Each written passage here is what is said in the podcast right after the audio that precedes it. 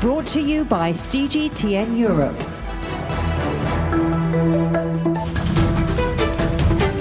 Welcome to the Agenda podcast. I'm Stephen Cole. Today on the agenda, we take a look at what makes us happy. How do we define happiness? Is trying too hard to be happy, in fact, making us miserable? To answer these questions and more, I caught up with a professor of psychiatry to see how happiness and sadness are inextricably linked. I also speak to an expert about how governments are starting to take the happiness of their citizens more seriously. But first, I speak to Dr. Loretta Breuning, a celebrated author and also the founder of the Inner Mammal Institute, an organization dedicated to highlighting how our brain chemistry can impact our sense of well being. Happy, it's a brain chemical being released that makes us feel good. People have probably heard of these chemicals dopamine, serotonin, oxytocin, and endorphin. And it's amazing to learn that these chemicals are in animals. And animals can't, like, cover them up the way humans can with our verbal brain. So when you study what they do in animals, it's so easy to see that that's what's going on in us every minute of every day. So uh, we, we can see uh, neurons uh, mm-hmm. behind us. Uh, the importance of those mood swings, do they stem from neurons and chemicals in the brain? So here's the thing the things that make us happy are really curious. Like sometimes you say, why would I care about that? I don't want to care about that. And I really would rather be happy about this, but I'm not. So anything that stimulated your dopamine when you were young, connected neurons that turn on the dopamine and the positive expectation when you see anything similar today. Anything that stimulated your serotonin when you were young builds a pathway that turns it on today. And that's why life is complicated. So happiness all stems from childhood then? Is that what you're saying? Um, we can build new pathways later on, but it's very hard. And when people know that it's hard and how to do it and why it's hard, then it helps to give you the, the resolution to do what it takes, which is repetition, in one word, of a new behavior. In today's hyper connected world, it's easy to see the unhappiness elsewhere uh, and around you. So, how do you remain positive? How do you stay happy amidst all that gloom? The first step is to give yourself permission to be happy rather than feeling like you need to share in the unhappiness of others in order to connect. Because as mammals, we want to be connected to a group. But if your group is unhappy, then you feel like when you're happy, you're separated from the group. And in the animal world, separation from the group means instant death in the jaws of a predator. So to have the confidence to say, I can be happy and still be connected to the degree I want. Do you uh, have to experience misery or suffering in order to know what happiness is? In other words, to compare? Um, I hear that thought a lot. I don't think necessarily, but the other view of it is most people have experienced misery because our brain actually defaults to the negative. Because in the state of nature, if I could either run from a predator or eat more grass, what would I do? Well, running from a predator has higher priority because you could always live without the next meal. So we default to the negative. And that pathway gets built up. Uh, what do you mean, the neurons? The, the, neural pathway, the connections between the neurons. And actually, when you were young, those neurons built bigger and stronger. They get um, insulated with a substance called myelin that makes them like superhighways. And the simple example is when you speak your native language, you're using your myelinated neurons, and it seems to come effortlessly. Whereas when you try to speak a foreign language, it's hard. And it's just like that when your emotions just got wired to turn on effortlessly, but with effort, you can learn new emotional responses. That was Dr. Loretta Breuning, founder and owner of the Inner Mammal Institute. Even though it's clear that our brains are wired to reward happiness, how important is it in our everyday lives? And can the relentless pursuit of happiness lead to unhappiness? For more answers on those questions, I spoke to Professor Trudy Chalder from the Institute of Psychiatry at King's College London. Most of us will um, experience a whole range of different emo- emotions, including um, happiness or joy from time to time. But you can't really experience um, joy or pleasure if you're not experiencing sadness and um, other emotions or anger, for example. Comparatively, yeah. in other words. Yeah. So, it, it, doesn't it depend on how you decide to live your life that makes you happy or not? Yeah, I think that's the key. That rather than striving for specific um, emotional um, feeling, such as happiness, it would be better to think about what it is that's important to you. So, what do you value? And if you're living your life according to your values, such as connectedness or um, contribution to society or something like that, then you're much more likely to feel content more of the time. Is there a science of happiness? Well, I think, yes, there is, in that people probably focus more on the opposite of happiness, and that's sadness, uh, depression, and anxiety. So people are very keen to try and get rid of those kinds of feelings, such as um, anxiety and depression. But again, the more you try and get rid of these things, often the more they come and bite you on the nose. Um, and to some extent, I think some tolerance of, of discomfort is important. And of course, if you keep um, your focus on what's important to you and what you value, then um, the emotions, the unpleasant emotions that you may be feeling, um, will be dampened down. So, if you feel included mm. in a group, mm. you're going to feel happier. I think the evidence would suggest that, but of course, that's very much dependent on the kind of person you are. So, if you're more of a, an introverted person, you may need more space for yourself. Um, whereas a very outgoing person may um, like to spend a lot more time um, in the company of others. And especially in a pack, because one pointer has been, you know, the reward suggested by chasing as a pack mm. can lead to the release of dopamine, the happiness uh, what would you call it? Happiness drug? Happiness? Yeah, I suppose it's um, it, dri- it's a, it drives you, doesn't it? Yeah, that's for sure. Um, and should we live? Do you think uh, if we can, by uh, a PMA, as a positive mental ah. attitude. Now, this is more up your street?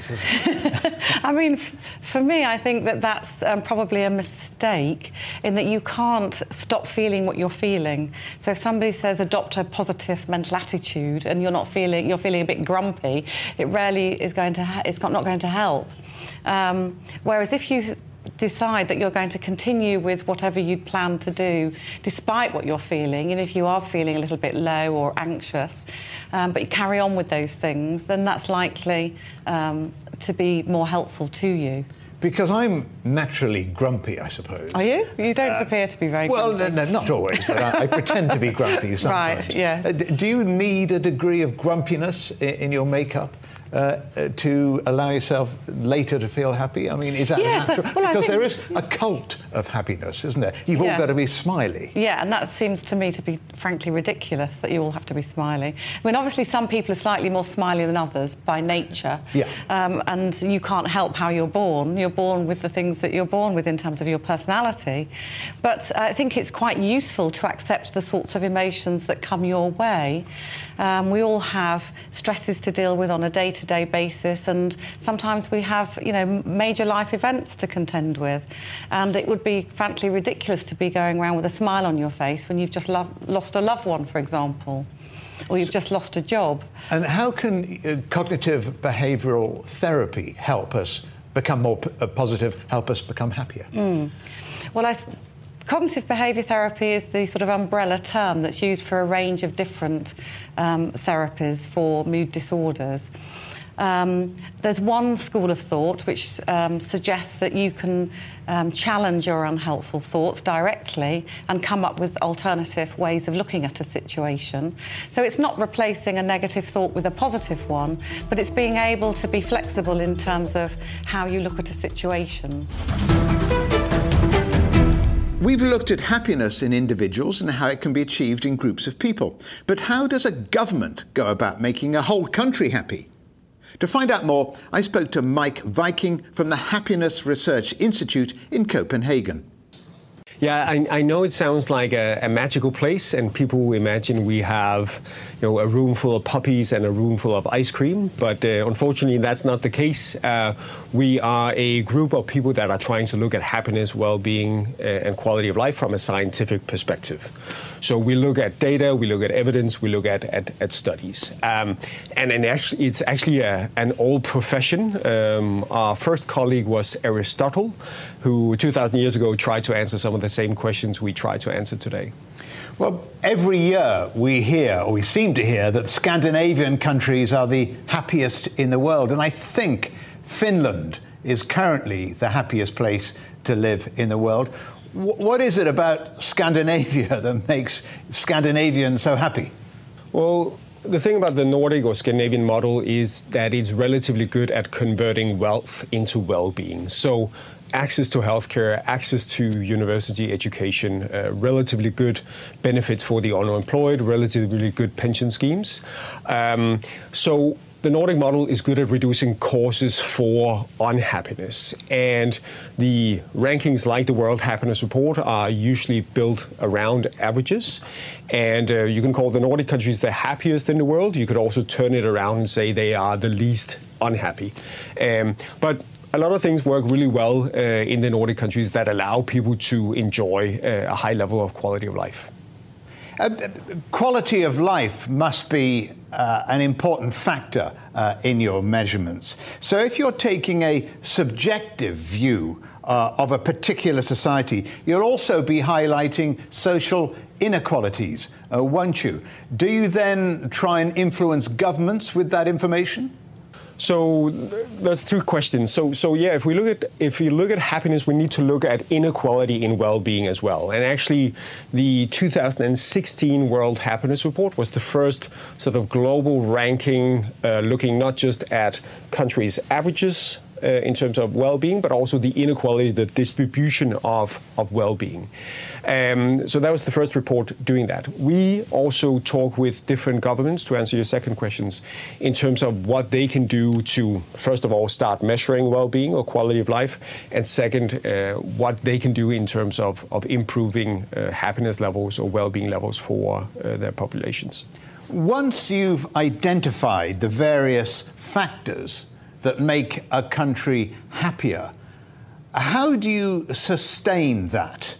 Um, in other words, how do you make it more equal across the society? Well, it depends what the situation is uh, of the different country uh, or given country. But we can see when we look at the average happiness level, uh, there is usually around six factors that explain 75% uh, of the variance between the different countries in the World Happiness Report. So, in the World Happiness Report, you will have 156 countries, uh, the Scandinavian countries in the top, together with uh, Switzerland, New Zealand, Australia, Canada, uh, the Netherlands. In, in the least uh, happy countries, you have countries like uh, Syria, uh, Central African Republic, Burundi. But if you look at the entire spectrum of countries there, we can see that six factors explain the majority of the differences. So, GDP per capita, so wealth matters. Uh, healthy life expectancy, uh, freedom from corruption, so good governance, freedom to make life decisions, um, uh, generosity in a society and social support. So, if you also see large levels of inequality in a, in a society, I would look at, for example, inequalities in, in wealth or inequalities in, in, in freedom or health.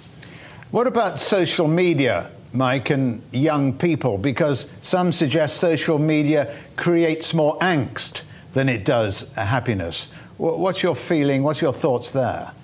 Well, with, with the research we've done on it, uh, it depends how you use social media. So, like with a lot of other uh, tools and technologies, it can be a, a, force for good and it can be a force for, for bad. So, if you use social media to compare yourself with other people um, and sort of use that as a a constant channel of bombardment of great news that happens for everybody else, then it can might uh, undermine your satisfaction with life. But if you use social media to connect uh, with other people, uh, to share things, to organize social events, uh, then it might actually be uh, be something that, that, that benefits you in, in a positive way.